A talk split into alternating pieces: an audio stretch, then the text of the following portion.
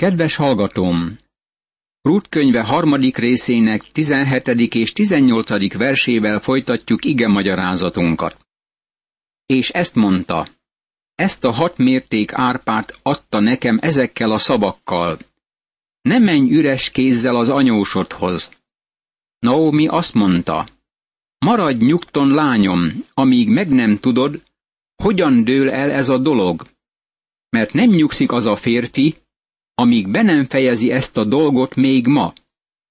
Rút, leülhetsz a hintaszékben és várhatsz. Ettől kezdve Boász cselekszik. Majd ő elintézi az ügyet. Nyugodtan rábízhatod. A kiváltás már az ő munkája. Barátom, csodálatos megváltunk van, akire hagyatkozhatunk, és tudhatjuk, hogy ő a mi kiváltunk. Milyen nagy ajándék ez nekünk! Ő a megváltás teljes művét elvégezte. Csak meghív minket, hogy lépjünk be a megváltás nyugalmába, mert mindent elvégzett értünk. Emlékszel rá, hogy mit mond nagy főpapi imádságában. Ezt mondja az atyának. Én megdicsőítettelek téged a földön azzal, hogy elvégeztem azt a munkát, amelyet rám bíztál, hogy elvégezzem. János evangéliuma, 17. rész, 4. vers. Ez a munka a kereszten már végbe ment. Amikor ott függött a kereszten, emlékszel rá, mit mondott.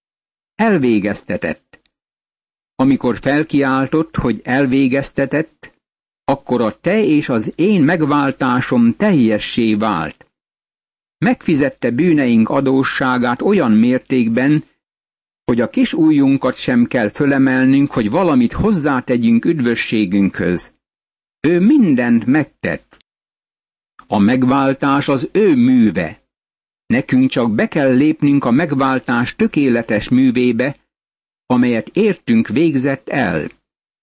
Csodálatos békesség költözik azok szívébe, akik bíznak benne, elismerik azt, amit értük tett.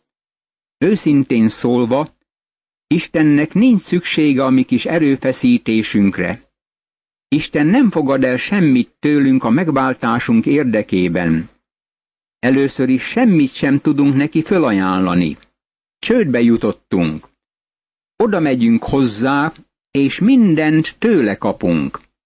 Úgy értem ezt, hogy ez a kereszt botránya, amiről Pálapostól beszél a galatáknak, mert sokan ma szeretnek beszélni a jellemükről, a családjukról, a gyülekezeti tagságukról. Úgy érzik, hogy a gyülekezeti tagság azonos az üdvösséggel, mintha a gyülekezeti tagság egy jó és megalapozott közösségben azt jelentené, hogy Isten elfogadta őket. Semmi sincs távolabb az igazságtól, mint ez. Isten nem fogadja el a mi erőfeszítéseinket. A megváltás az ő műve teljességgel. Ő ment föl a keresztre értünk, mint emberfia. És ahogyan Mózes fölemelte a kígyót a pusztában, úgy kell az emberfiának is fölemeltetnie, hogy aki hisz, annak örök élete legyen ő benne. János evangéliuma, harmadik rész, tizennegyedik és tizenötödik vers. Az ő kereszten végzett műve alapján ment meg minket Isten. Ez az oka annak, hogy eljött e földre kétezer évvel ezelőtt. A zsidókhoz írt levél szerzője így szól. Ezért amikor eljön a világba, így szól. Áldozatot és ajándékot nem akartál, de testet alkottál nekem. Zsidókhoz írt levél, tizedik rész, ötödik vers. Isten nem kívánta az áldozatot és a fölajánlást. Az ószövetségi állatáldozatok csak rámutattak Krisztus eljövetelére, és felkészítették az embereket a megváltó világba jövetelére. Ha elfogadjuk őt, akkor üdvözülünk. Ő a megváltó. Valójában még a hitünk sem ment meg minket. Krisztus ment meg az üdvösségre. Spurgeon mondta, nem Krisztushoz való ragaszkodásod vált meg, hanem Krisztus.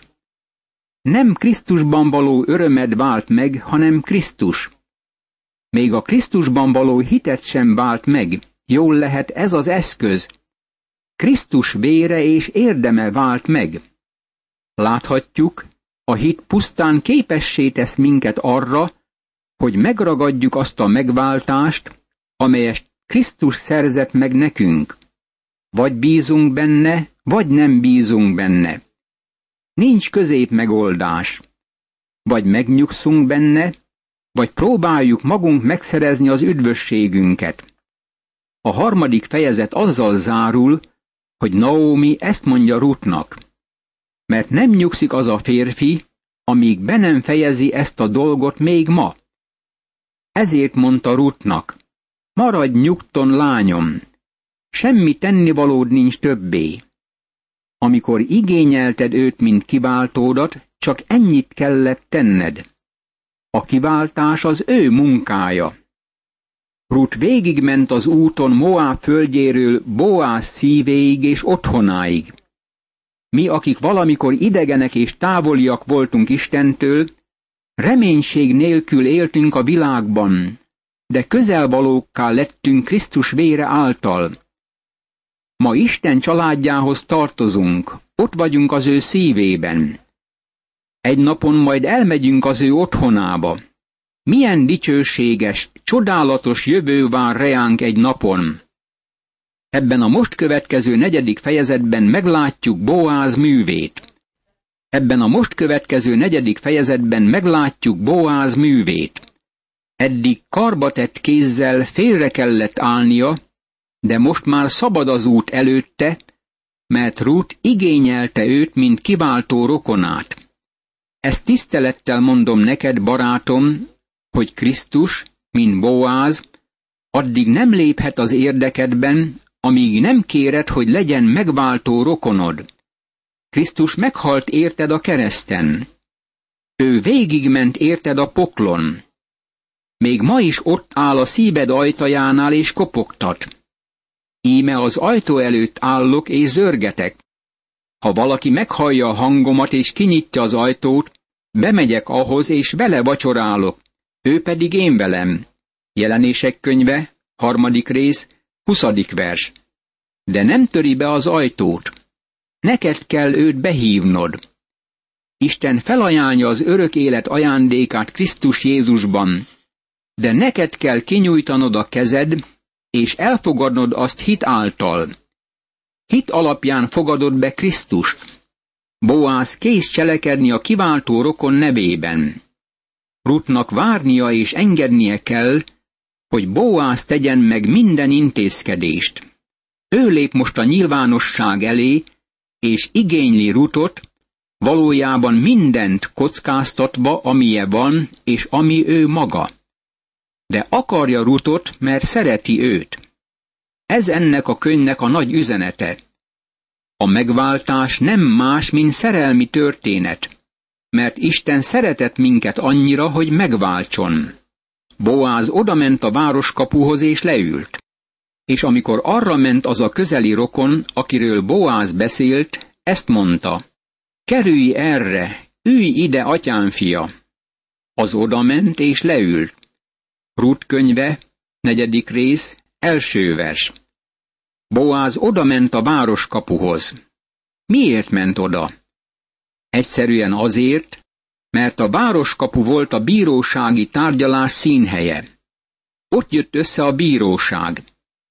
Ítélkezési rendszerünkben régen az volt a szokás, hogy bírósági épületet emeltünk a város központban, aztán teret alakítottunk ki körülötte, és a várost is aköré építettük. Boáz idejében másként volt. Sok várost falak vettek körül, hogy védelmezzék a polgárokat bármilyen támadótól vagy ellenségtől, akik kívülről rájuk támadhattak. A városok szűkek voltak, az utcák keskenyek, és a házak szorosan egymás mellett épültek. Ez látható ma is Betlehemben és Jeruzsálemben. A legtöbb régi város erről beszél. Betlehem Rut korában ilyen település volt, ezért a városkapu volt az a hely, ahol mindenki belépett vagy kiment a városból. Mint a régi korban a bírósági épületeknél, különösen szombaton, ha valaki látni akart valakit a megyében, csak oda kellett mennie a bírósági épület körül levő térre, és nagy volt az esélye, hogy meglátja őt. Itt az Ószövetség korában a városkapuhoz mentek. Boáz odament a kapuhoz két okból is. Ott jött össze a bíróság, és ezt a másik rokont is oda akarta vinni a bíróság elé. Oda menetelének másik oka az volt, hogy tudta, hogy az a másik férfi ott megy el a városkapunál előbb vagy utóbb azon a napon. Ezért odament a kapuhoz, leült és vázt rá. Nem tudom, meddig várhatott, talán nagyon hosszúnak tűnt Boáznak, de végül az a férfi, akit várt, megjelent. Az a férfi rokona volt Rutnak, közelebbi, mint Boáz. Nem tudom, milyen volt a rokoni kapcsolatuk. Azokban az ősi napokban nem fejezték ki különösen a rokoni fokozatokat. Nem lehetett leszűkíteni a második unokatestvéri vagy harmadik unokatestvéri körre. Valaki vagy rokona volt az embernek, vagy nem volt rokona. Ugyanazt a szót használták a testvérre, vagy a nagybácsira, vagy egy másik rokonra. Feltételezem, hogy ez a másik ember Elimelek fiú testvére, Naomi férjének a fiú testvére volt, ami miatt Ruth első férjének a nagybátyja volt. Amikor Boáz meglátja, ezt mondja, ott jön. Most fölvetődik a kérdés, vajon nem ismerte őt név szerint? Azt hiszem, a válasz az, hogy igen, ismerte őt név szerint. Mi is hasonlóan cselekszünk, ebben bizonyos vagyok. Még ha ismerjük is valakinek a nevét, a pillanat hatására megszólítjuk a neve használata nélkül. Boáz izgalmában a különös helyzetben nem szólítja őt néven. Bízom abban, hogy Boáz ismerte a rokonát. Mindketten Betlehemben éltek, és vérszerinti rokonok voltak. Ez a másik rokon odament és leült. Válaszolt arra, ami csak nem parancsként hangzott Boáztól. Azt hiszem, hogy válasza nagyon egyszerűen ez lehetett. Mi történhetett Boázzal? Itt van az aratási időszak, minnyáján a mezőkön dolgozunk, és ő most feltartóztat engem. Valami nagyon fontos megbeszélni valója lehet. Ez igazán szokatlan. Ezért a rokon, ha másért nem is, kíváncsiságból tudni akarja, hogy mire gondolt Boáz. Azután maga mellé vett Boáz tíz embert a város vénei közül, és ezt mondta, üljetek ide, és azok leültek. Rut könyve, negyedik rész, második vers. Ez a tíz ember a városi vének csoportjához tartozott, és ők alkották a bíróságot. Ez a bírósági épület és bírósági gyűlés. Mózes első könyvében olvassuk, hogy az emberek, akik Sodoma városába mentek, ott látták Lótot a városkapuban. Lót az egyik bíró lett Sodoma városában. Már abban az ősi időben is a városkapu szolgált bírósági területként, és a kapuban ülő férfiak voltak a bírák. Boáz összehívta a bírósági gyűlést, és ők készek voltak meghallgatni ügyét. Boáz is kész elmondani az ügyet. Figyeld meg ennek az embernek a stratégiáját, ami nagyon jelentőségteljes. Ekkor azt mondta Boáz a legközelebbi rokonnak. A Moab mezejéről visszatért Naomi el akarja adni azt a darab szántóföldet, amely rokonunké Elimeleké volt. Rut könyve, negyedik rész, harmadik vers.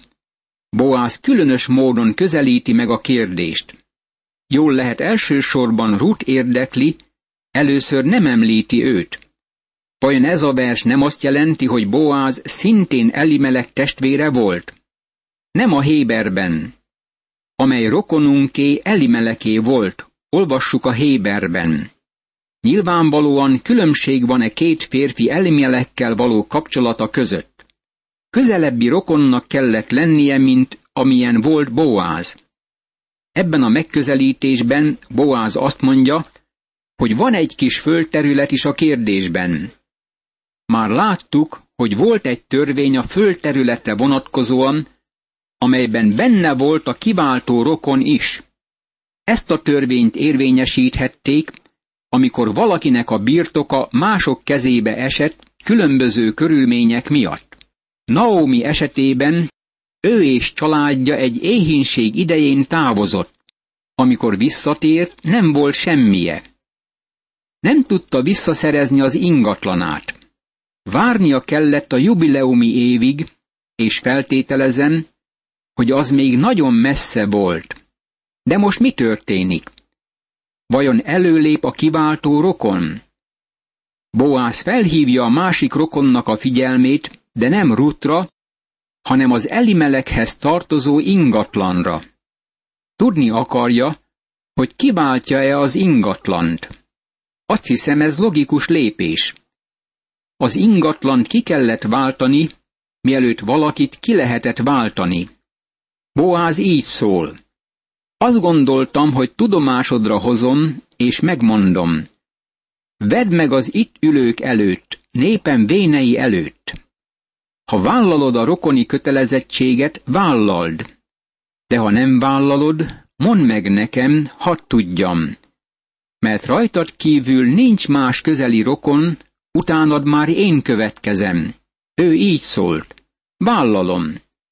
Rut könyve, negyedik rész, negyedik vers. Más szóval, Boáz átadja az elsőséget annak, akihez tartozik. A kérdés a következő. Vajon ez a férfi lesz a kiváltó?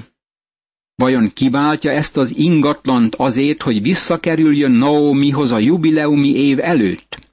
Nagyon érdekes, hogy ez a másik rokon igennel válaszol. Ezt mondja, vállalom. Nyilvánvalóan bőkezű ember volt, és kész volt megtenni, vállalni a rokoni kötelezettséget.